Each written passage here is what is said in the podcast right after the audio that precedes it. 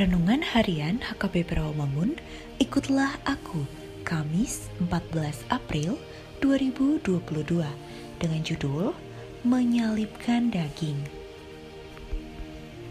Bacaan kita pada pagi ini tertulis dalam Yohanes 13 ayat 31 sampai 35 dan bacaan kita pada malam ini tertulis dalam Mazmur 116 ayat 12 sampai 19.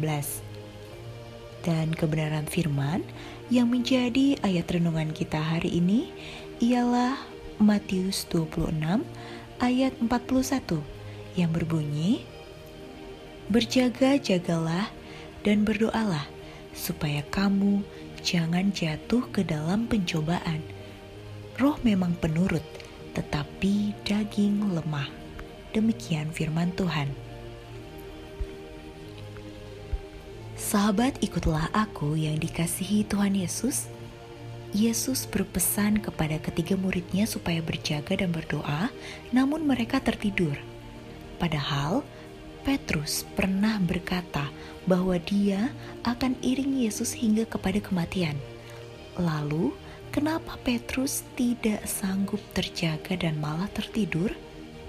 Dengan tegas, Yesus memberi jawaban atas hal itu roh memang penurut.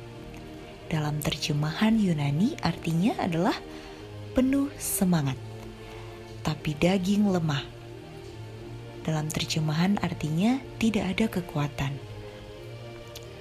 Petrus memiliki hati yang semangat, namun tubuhnya dilemahkan. Peperangan rohani sungguh terjadi di sana. Jarang sekali orang melihat itu sebagai peperangan rohani dan hanya melihat ini sebagai kemalasan dari murid-murid. Padahal di sana sedang terjadi peperangan rohani yang sangat kuat. Yesus sendiri sedang mengalami pergumulan batin dan peperangan roh supaya tidak jatuh kepada kuasa iblis dengan memakai kedagingan kemanusiaannya daging itu dilemahkan oleh kuasa iblis dan dipakai untuk melemahkan dan menjauhkan orang dari tujuan Allah. Berita baiknya, setiap hari Allah menuntun orang percaya dan berperang dengan kuasa Roh Kudus menghadapi ujian dan pencobaan dunia.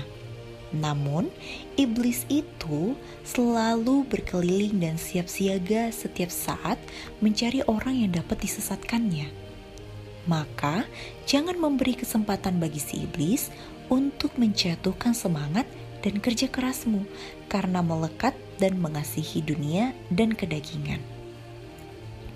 Sebentar lagi Paskah.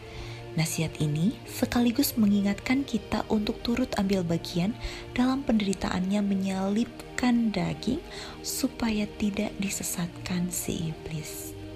Amin.